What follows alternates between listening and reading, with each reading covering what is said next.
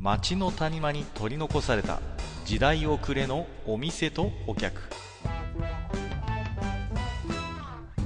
タバコ取り出し一服しても聞こえてくるのはざれ言ばかり。隣の席は空いてますよ。ようこそマッチ横丁へ。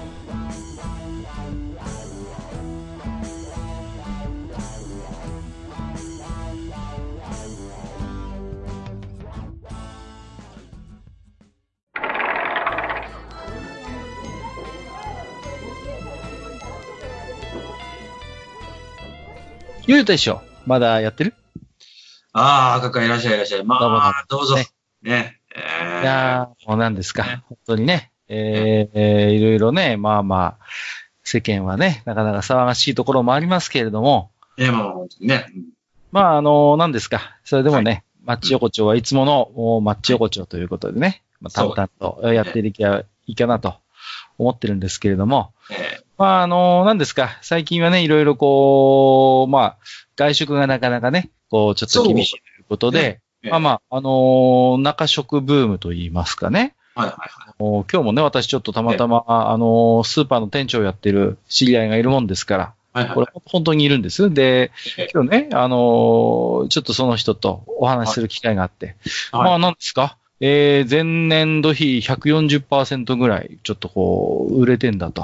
ほで、おーもうね、非常に、まあまあ、あの、スーパー自体は景気がいいということで、まあこれもう。ね、まあ、ななんていうの、一つのそういう影響の一つなのかなとはちょっと思ってたわけですけれどもね。はい。まあ、なんですか、こう、季節的には春でね、そうですね。ろこう、美味しいものも、こう、ね、あるじゃないですか。はい。ね、まあ、で、私ね、この時期になると無性にこう、食べたくなるものがありましてね。ああ。当てましょお、当ててもらえますか、大将。わかります？う。はい。えー、そうですね。栗かな？次はね、あのーだいぶ季節がね、あの、違うんじゃないでしょうかね。天津釜栗かなって思ったんだけどね。いやいやいやいやいやいやまあまあまあまあ、まあ。えこういう天使、前、その話をしましたけどね。違うんでございますね。まあまあ。あのーなんていうんですかね。こう、甘味系でね、こあう、春といえばあるじゃないですか。あれが。春の甘味、春の甘味。そうですね。まあ、無難なところだとじ、え？いやけど、いちごはなんか若干違う気がするしな。和菓子ですよ、和菓子。和の和菓子子ありますよ。あれですよ、あれ。ね。ああ、あれですか？あのーはいああ、桜餅？あー、ね、言うと思った。えー、えー外れです。えっとね、え私ね桜餅より好きな春の和菓子がありましてね。あの、草餅ってあるじゃないですか。ああ、はいはいはい。緑の。ね。はい。そうそう。あれに目がないんでございますよ、もあの、よもぎでしたかね。う。そうそうそう。よもぎが入ってるね。あの、ね。まあ言うてもね、うちの方なんかもやっぱ田舎なもんですから、はいはい。まあ、未だにこう、なんですかね、こう、団子屋みたいなものも、まあ何軒かあるんです、近くに。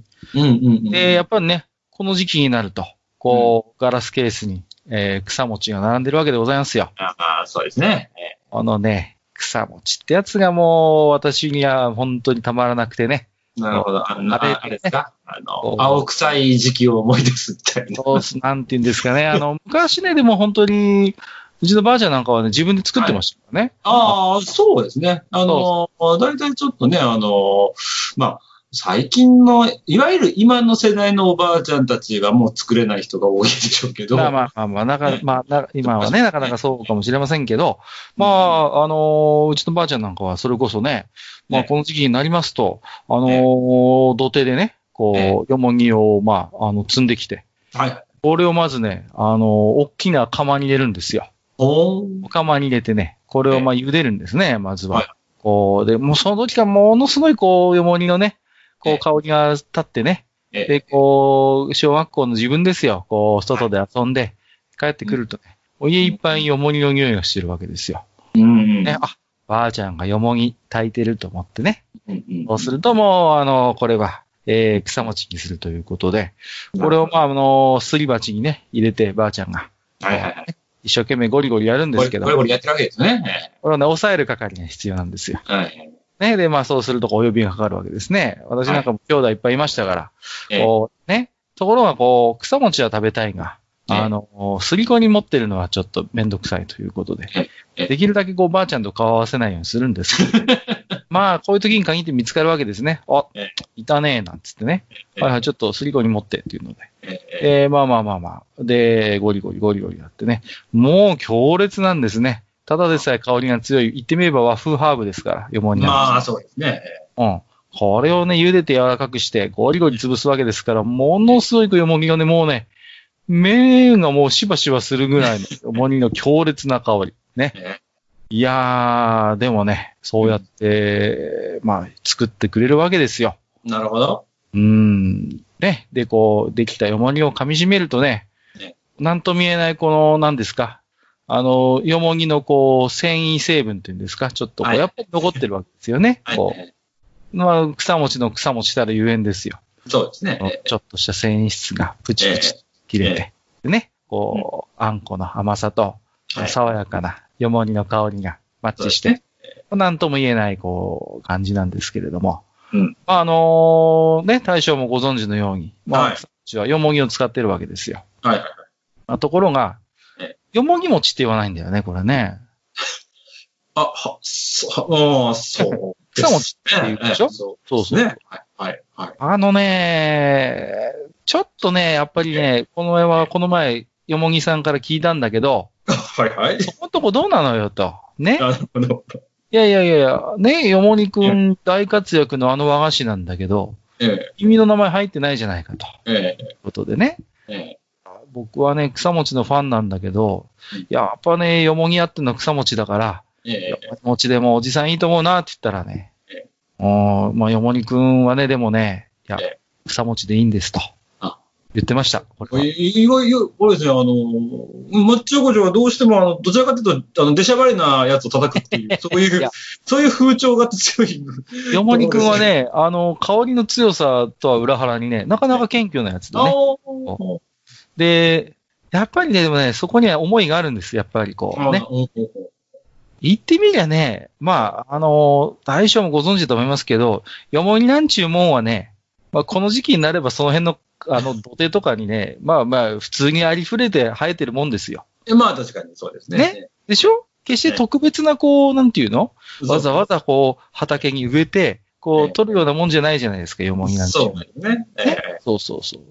まあまあ、大変言い方悪いですよ。大変言い方悪いけど、言ってみりゃまあ、雑草にちょっと毛が生えたぐらいの、まあ、やつですよ。そう。よもぎというね。ええまあ、まあは今、今ちょっと私は、あの、全国の、あの、よ、よもぎ業界の方のちょっと顔色を伺伺いながら聞いてます。ちょっと問題発言かもしれませんけど、まあまあ、決してそんなね、こう特別なこう、植物ではないわけですよ。はいはい。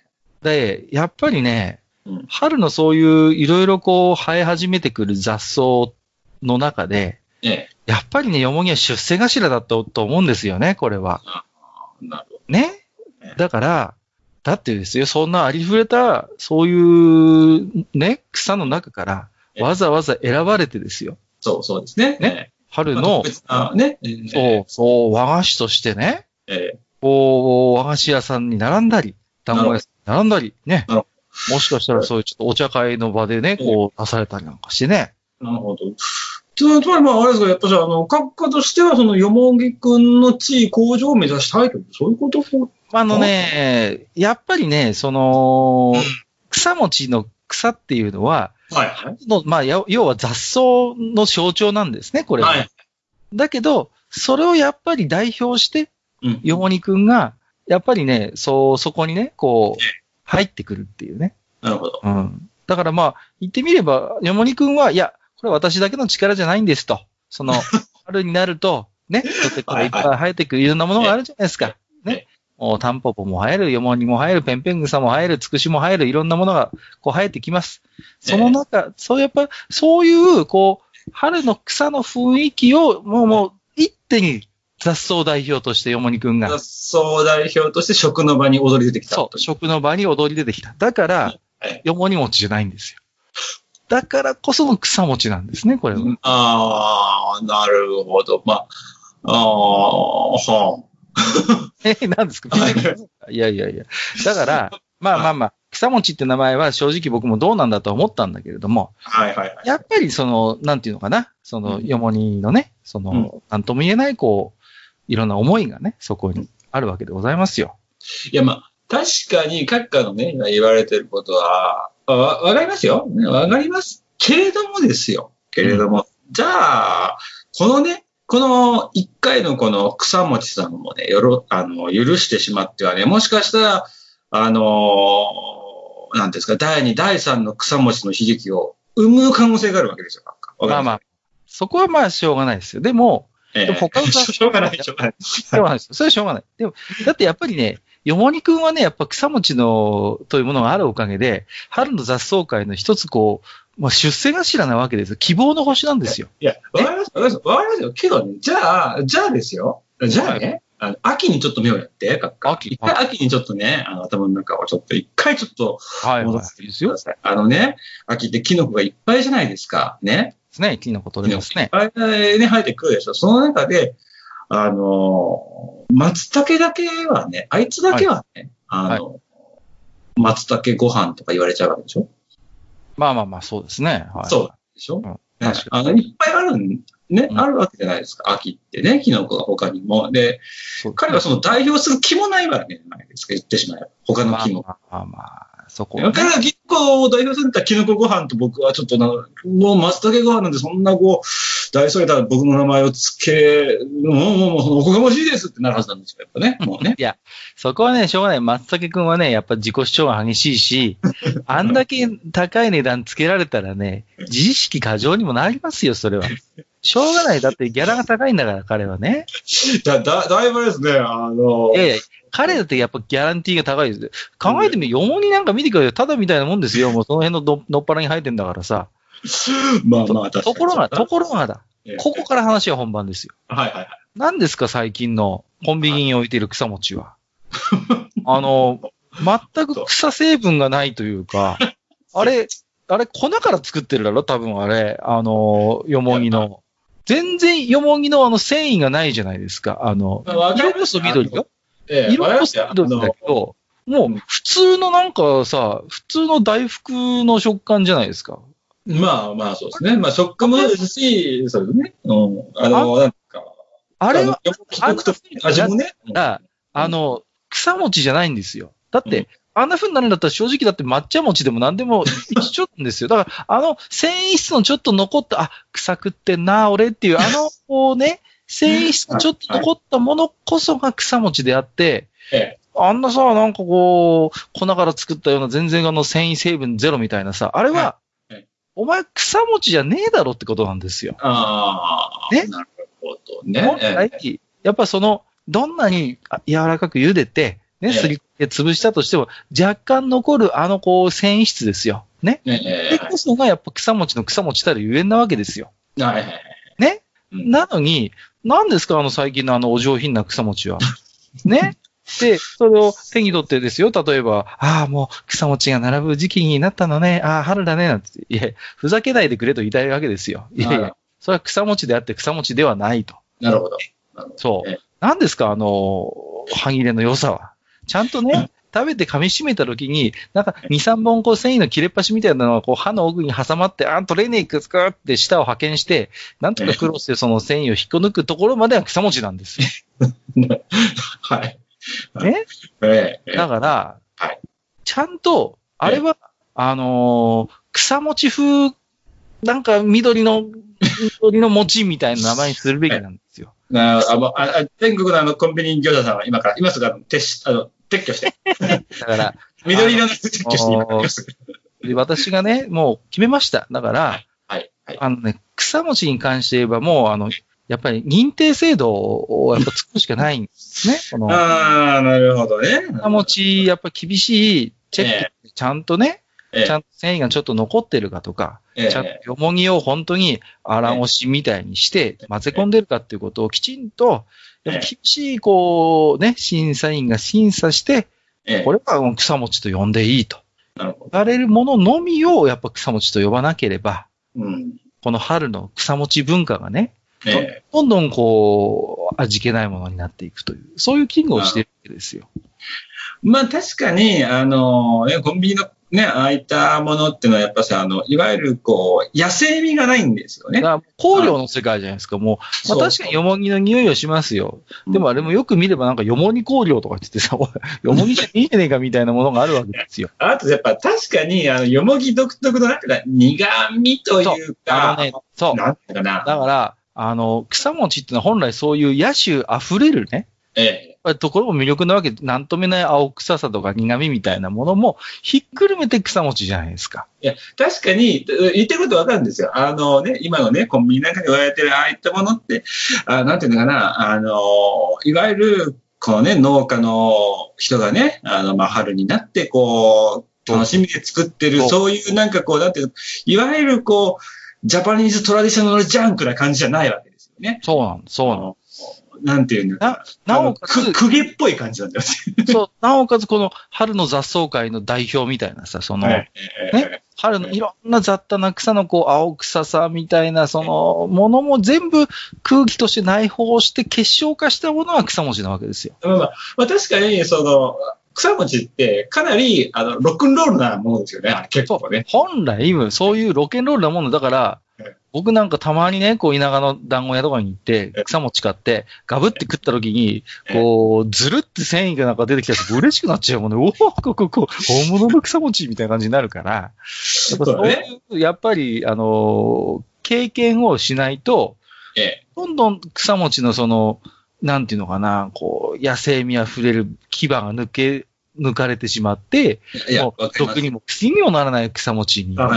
あの、あれですよね。なんていうのかな。あの、本当にもう尖ってて、なんか青臭くって、なんかもう、一回噛んだぐらいじゃ、なんていうのかな。なんともや、治らない、強制しようもないようなもの、草餅であり、今のそのコンビニに置いてる草餅さんに関しては、もういわゆるこう、ありふれたポップスレベルなももの。そうなのね、学科から言わせればね。そうなんです。だからね、草餅って名乗ってほしくないわけ。もうそれは。なるほどねもうね。。そうそう。だから、もうだから草餅風緑のなんか、うんまんじゅう的な何かみたいな。何かみたいな。わけでございますよ。ね。もうもう本当に、なんていうのかな、もう、な、ね、あの、毒にも薬にもならないというのがもう、本当に当たり前。やっぱもともと、よもぎってどっちかって薬草だからね、やっぱり、そうなんですよ。ジャパニーズハーブですからね。そうですね。だそういう、なんかね、どんどん口当たりの良さとか、そういう、う青臭さのなさみたいな方に、どんどんどんどん流れていくんだけど、うんね。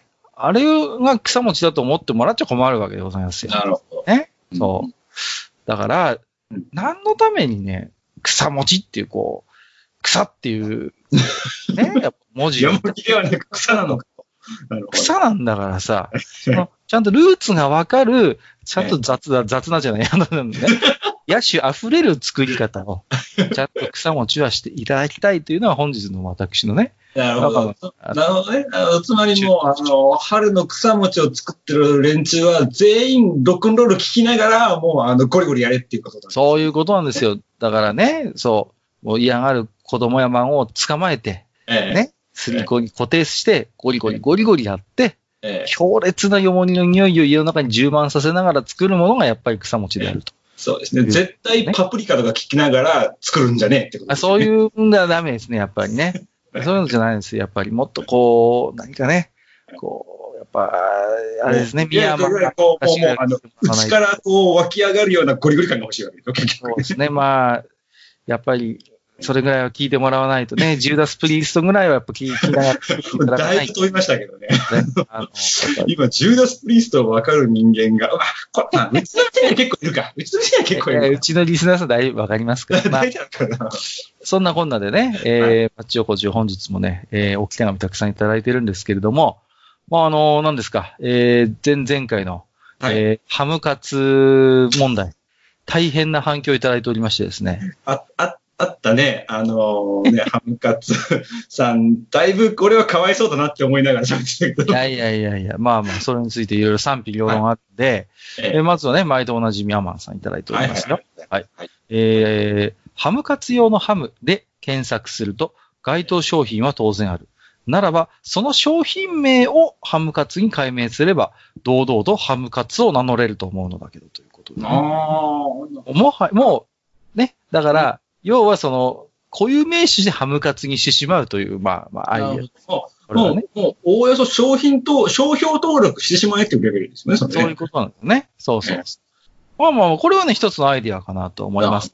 ねただ、一つ気になるのは、そのハムカツをつく、使ったハムカツは、うんハムカツカツになるんじゃないかなっていう。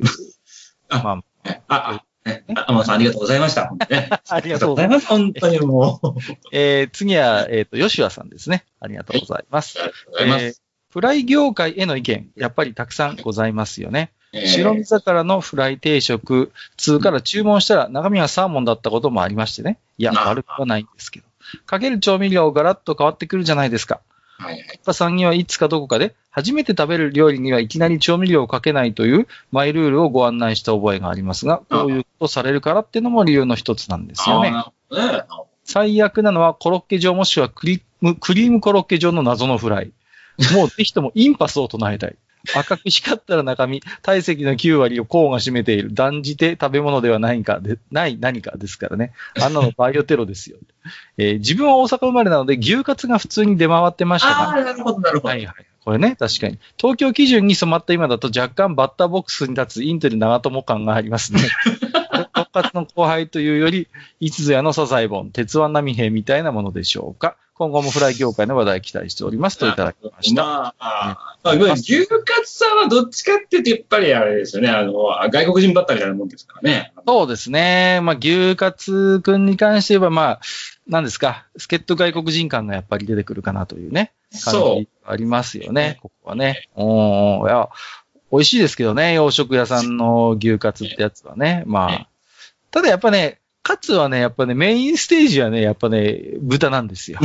もうやっぱりね、ま あはい、そうです。そこだけずっと譲れないですもんね、やっぱりね、そのね、豚自体に、まあまあ牛にはない、牛はやっぱそれ単体ですごい旨味があるわけですよ。はいはい。で、豚はまあ申し訳ないけど、ちょっと牛ほどのソースちょっとはないから、そこにこうね、衣と、衣っていうちょっとこう、ドーピングをね、少し施してっていうのがまあまあまああるんでね、そこは。なるほまあ、あとはね、ただね、フライに関して言うと確かにええ、あのー中身よくわかんない問題っていうのはあるんですよ、これはね。ど。いや、まあ、確かにあの、は なんだろう、あのーまあ、なんていうかな、よく聞く話だとさ、あの、イカリングとオニオンリング、オニオンフライのね、間違い、ね。あるある。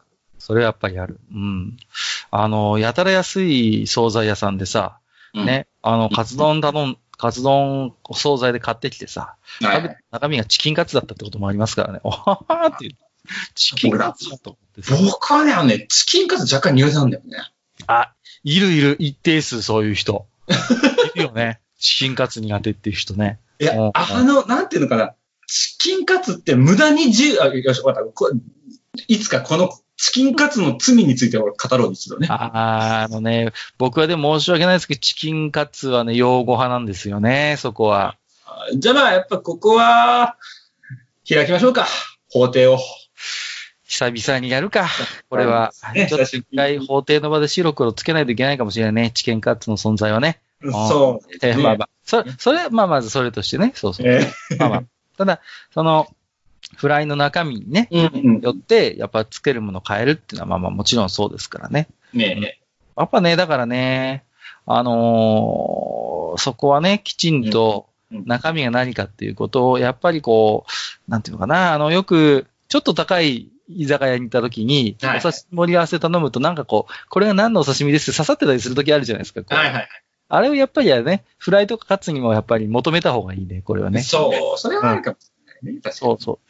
そうなんですよ。だから、ロースカツとやっぱ同じ豚でもロースカツとバラカツでも違うからね、こうちょっとね。店によってはバラ使ってるとこもあるんですよ。うんうんこうそういうこともあるんで、うんやっぱね、フライっていうのは、その、さっきのう、んあの、ポークの、ちょっとこう、ね、ドーピングするっていう時もあるし、あとは、中身がしょぼい時になんとなくこう、それなりに見せるみたいなこともあるからね。あの、まあね、あの、最近はないのかもしれないけれども、あの、細いエビのエビフライね。あるあるあるある。ガブってかじったらさ、もうなんかマッチ棒ぐらいのやつしか入ってる。そうそうそうそうこれがみたいなさ。うんあとあの、超ちっちゃいくせに、こ衣ぼってりのカキフライとかね。あれ、カキフライ詐欺はちょっと一度やらないとダメだよ。カキフライはね、あれは、本当に、あのーあのね、ジュースの果汁精度みたいな感じで、ちゃんと柿成分何パーセント以上じゃないと柿フライって認めないっていう風にしないと、えらいことになりますよ、本当に。いや、本当に、もうね、ちょっとね、一度ね、なんていうのかな、うちの多分ね、常連さんたちの中にもね、多分ね、カキフライ詐欺にあった人はね、かなりの数いるはず。フライはね、被害者の会あるでしょうね、これはね。弁護団できるんじゃないですか、これは。本いや当に。この辺もね、ちょっと一回、町横丁では追求しておかないといけない問題だと思うんですけど、そうですまあまあまあまあ、ちょっとね、いっぱいいただいてますんで、えー、吉田さん、ありがとうございましたということで。ありがとうございます。はい。えっ、と、ハバネラさんですね。初めていただいたかな。ありがとうございます。はい。えーいつも楽しませていただいてます。さて、96夜のハムカツを求断する興味深く拝聴させていただきました。確かにカツは私もトンカツを持って講師とする意見に異議はありません。ちなみにヒレではなくロース派ということで。うんところで、ご存知のこととは思いますが、ポークカツレツイコールトンカツはフランス料理のコートレットから来た説が有力です。はいはコートレットは本来子牛肉であり豚肉ではないのですね。い。うんうん明治創業の老舗銀座レンガ亭はこれを豚肉でアレンジしたものとされています。なるほどこのレンガ亭のカツは脂身を取り除き、平たく叩いた感じの豚肉で揚げてある仕様で、とんかつの厚い肉のジューシーさではなく、ジューシーさはなく、これが元祖老舗の味かと期待すると裏になれます。もちろん美味しいですが。で、冒頭のハムカツですが、これもカツイコール、コートレットの系譜から外れているのですが、とんかつもまた同じです。むしろ、ハムゆえの薄さ、あっさりとした味わいは、レンガ亭のポークカツレツ寄りの一面を覗かせます。今では本家を凌駕するとんかつになったと思いますが、肉屋の惣菜的なハムカツに罪はありません。なるほど。両者と本流から外れた形で咲いた揚げ物。ゆえに、ハムカツをママコ 扱いするのはちょっとかわいそうかなとも思います。いずれに。しても日本のお惣菜は美味しくて咲いた場所でその存在を主張しているのは楽しいです。うん多分を長々失礼しました。これからも楽しませていただきますといただきました。ありがとうございます。さあ、ここであれですよ。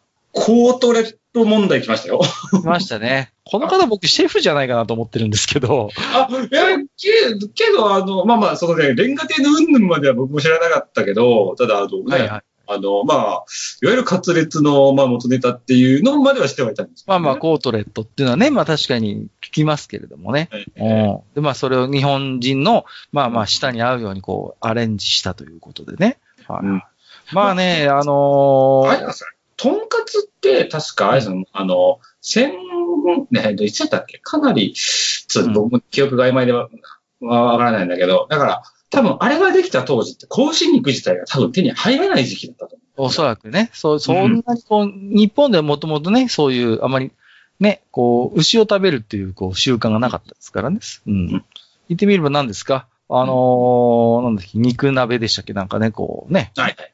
そうそう、牛鍋とかって言ってね、なあれですかね。ね、あって、こう、ようやくこう、牛を食べる、ね、まあ習慣が出てきたっていうぐらいですからね。うん。まあでもね、あのーなるほどなというところでね、うんそのまあ言ってみれば、ね、閣下は、とんかつこそ本流だと言ってるけど、そんなとんかつだって、もっと幅広い視野で見れば、あいつだって本流じゃねえよっていうことですから。いや、そうなの。そうそう。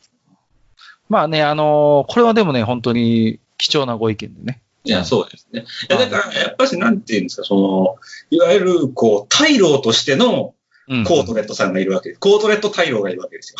まあまあまあまあ、そうですよね。まあ、わしこそがもう、本家本元じゃということ。そうそう。それがもう、あの、海の彼方にいるわけですよね、もなんですよ。もう、だからね。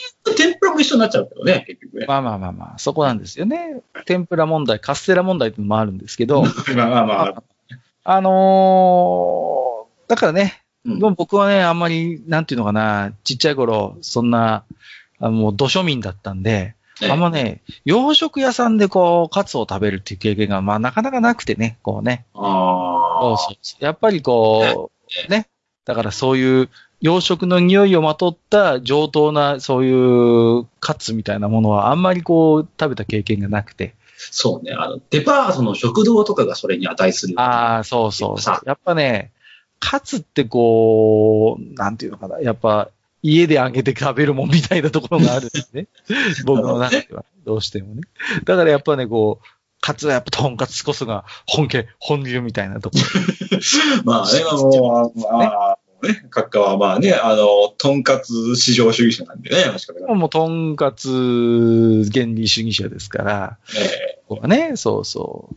親父も、まあ、私もし、親父も早くに死んでますけど、えはうちの親父も好きでね、もうね、で、特にとんかつの脂身が好きでね。い。とんかつがめちゃめちゃ好きな人ってやっぱ脂身が好きで。そうそうそう、そうなのよ。とんかつが本当に好きな人って脂身が好きなのよね。あの、ロースのさ、こう端っこにくっついてるやつうんうん。あれが好きだって。うちの親父もね、死ぬもう、なんだろう、一月か二月前ぐらいも食ってましたからね、普通に。あとんかつの脂身。うまいっつ。まあまあ、もうけど、まあ、とんかつ談義で言えば、やはりあの、ソースとか塩とかそういうところでもちょっと一つ、一遍ね、話ができるかな。ね。もう、あるんですよ。その、やっぱりね、あの、僕はまあ前も喋ったかもしれませんけど、ウスターソースの存在を結構大人になるまで知りませんでしたね。はいはいはい。あそうそうそう。ソースは僕は中濃ソースととんかつソースかないしかないと思ってましたからね。えそうそうそう。だからね、まあその辺の話も含めてちょっとね、一回またじっくり喋ってみたいなと思いますけど、またね、ちょっとあの、ハバネラさんにはちょっとこう、あの、専門家の立場として、え専門家で。指揮者の立場としてですね、ちょっと、またご意見賜ればなと思っておりますので、ありがとうございます。えっ、と、次はね、えー、芹沢さんと読みするのかな？はい。はいえっ、と、ツイートでいただいてますね。マッチ横丁96やハムカツについて、ハムでもカツでもないと言っておきながらも、ソースの好みからカッカーのハムカツへの愛を感じたっていうことで。ああ、これはね。そう、あのね、なんていうのかな。僕はねハムカツを確かに休断しました。96でね。はいでも、あのーそこ、愛ゆえの、やっぱりことっていうことをね、ご理解いただきたいと思います。いやさ、正味考えてみ、ハムカツを嫌いになる人間って結構少ないよ。あのね、そもそもがね。うん結局、あいつは、あいつ自身に罪はないんですよ。うんね。だって、あいつは、ね、あの、我々庶民の口にうん、希望に応える形でこの世の中に生み落とされた存在ですから、まあね。そうだね。そうそうそうそう。だから、ハムカツくん自身にはまあまあ罪はないんです。ただね、ただやっぱりちょっとこの名前に関してはどうしてもね、どうしてもそこはいろいろ言いたいことがあるっていうことなんですよ。ここは。ねえ。だからまあ、分かってくださってるかなと思って。なるほどね。芹沢さん。はい。えー、モクソンさん。はいえーポッドキャストアプリを開いて、来たーハムカツと声が出てしまうほどのファンです。これから楽しく切ない不毛な議論を楽しみにしています。ということで、ありがとうございます。それはハムカツネタでだからテンションが上がったってことかな？どうなんだろこれは、マッチ横丁のファンなのか、ハムカツのファンなのかっていう、まあ、一つ重要な論点があるんですけど、あのーハムカツのファンなんでしょうね、多分ね。えまあまあまあ、たそこでかいと思うね。そうだってハムカツファンなんだと思いますよ、この方はね。そうそうそうそう。いや、あのーまあ、ハムカツとちょっと似て非なる存在としてレバカツってやつもいるでしょ、こあう。最近メッキリカツを見なくなりましたけど、うちの方だと。まあ最近は見ないね、あれね。あの、お肉屋さん系のお惣菜屋さんでたまに見かける感じですけど、僕はね、レバカツだったらレバカツ頼んじゃうんですよね。あのあ、うまいよね。レバカツうまいよ。レバカツは本当にうまい。うん。あの、だから、なんていうのかな。うん。ハムカツとまたレバカツっていうのもね、こう、違うんですよね。ちょっと背負ってるものが違うんですよ。また。まあまあ、あの、目指すとこは違うと思うよ。ハムカツとレバカツはだいぶ。そうなんです。ちょっとまたね、違うんですよね、そこがね。そうええまあまあまあまあ。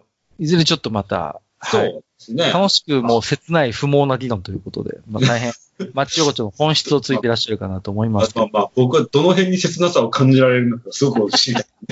いやいやすごく知りたい。ハムカツは切ない存在だよ、でもあの子は。あ、確かに、ハムカツは切ないな。ハムカツって、あの、ハハムカツのハム、まあまあ、あれはソーセージだけど、あのー言ってみれば合成肉で、はいあのーね、塩味もついてて、基本そのまま食べてもらうことを想定しているはずなんですよ、あいつは。うんええええそうですね。そいつに、ね、ええあの甘くさえ衣をつけて、ええさらに揚げてしまうということね。そうですね。ええまあまあ、この、なんていうのかな、その、ソーセージとかハムカツ用のハムのこう、存在意義を問うっていうところなんですそうですよね。しかも、あの、なんて言うんですか。あの、好きな人であれば好きな人であるほど、それに真っ黒いソースをべちゃべちゃかけてしまう。そうなんだ。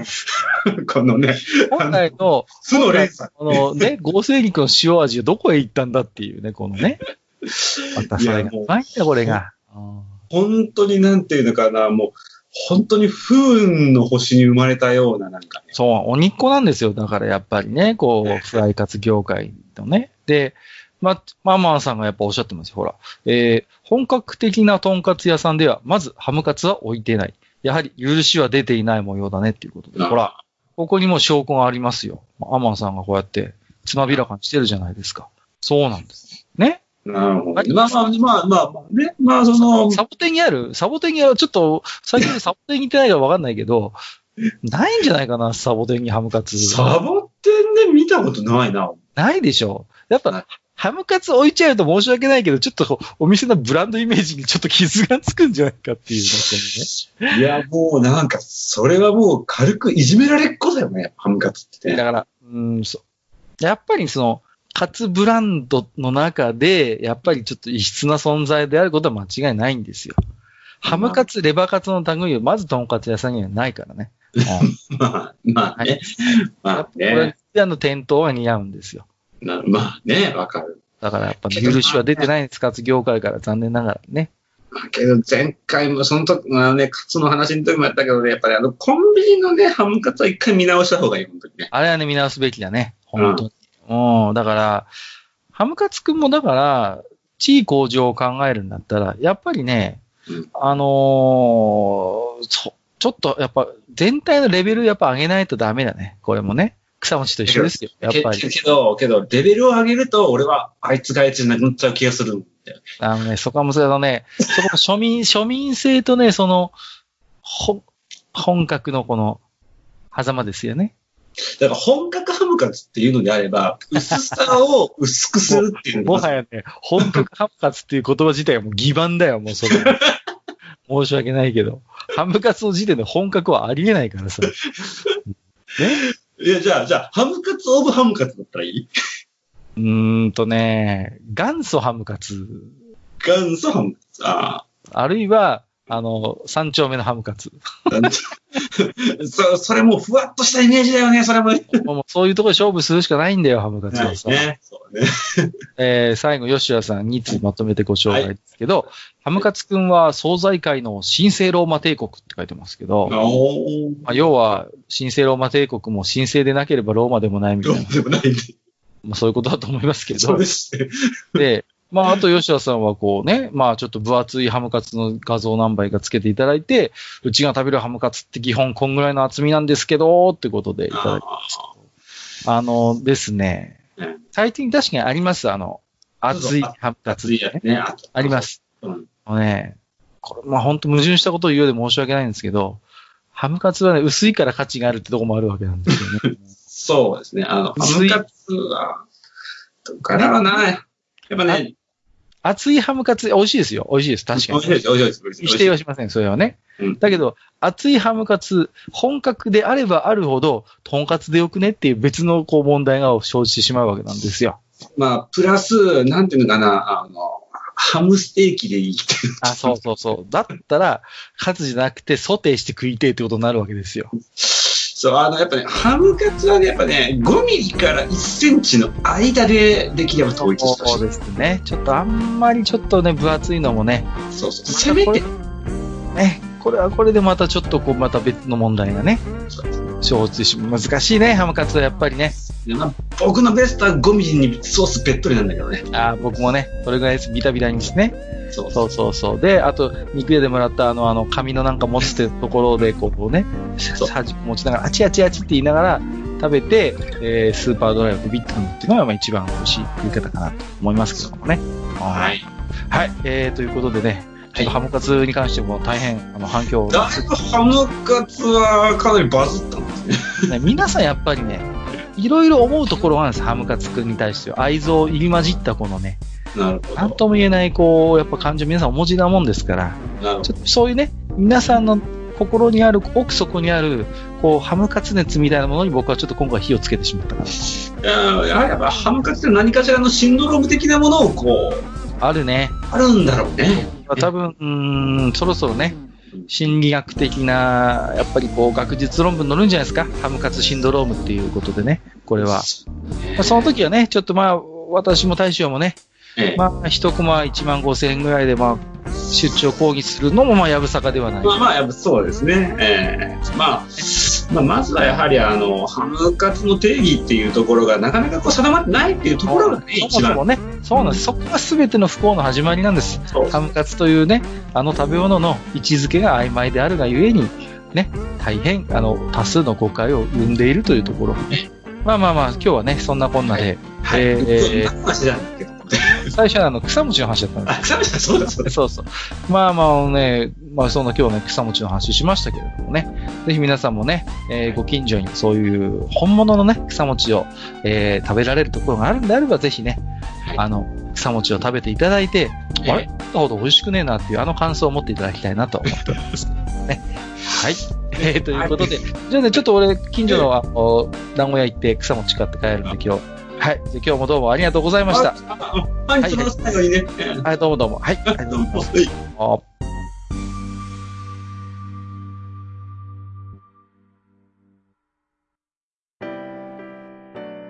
おっさん二人でお送りしているトークラジオ、マッチ横丁。番組では皆様からの置き手紙を募集しております。置き手紙はブログのお便り投稿フォームのほか、番組メールアドレスからもお受けしています。番組メールアドレスは、マッチサイドアットマーク gmail.com matchside アットマーク gmail.com となっております。また、番組公式ツイッターでは、番組更新のお知らせ、次回更新予定日をご案内しております。ブログのリンク、またはツイッター上で、マッチ横丁を検索してフォローしていただければ幸いです。また、公式ツイッターへのリプライや、ハッシュタグ、マッチ横丁をつけていただいたつぶやきも番組内でご紹介させていただく場合がございます。皆様からの置き手紙、お待ちしております。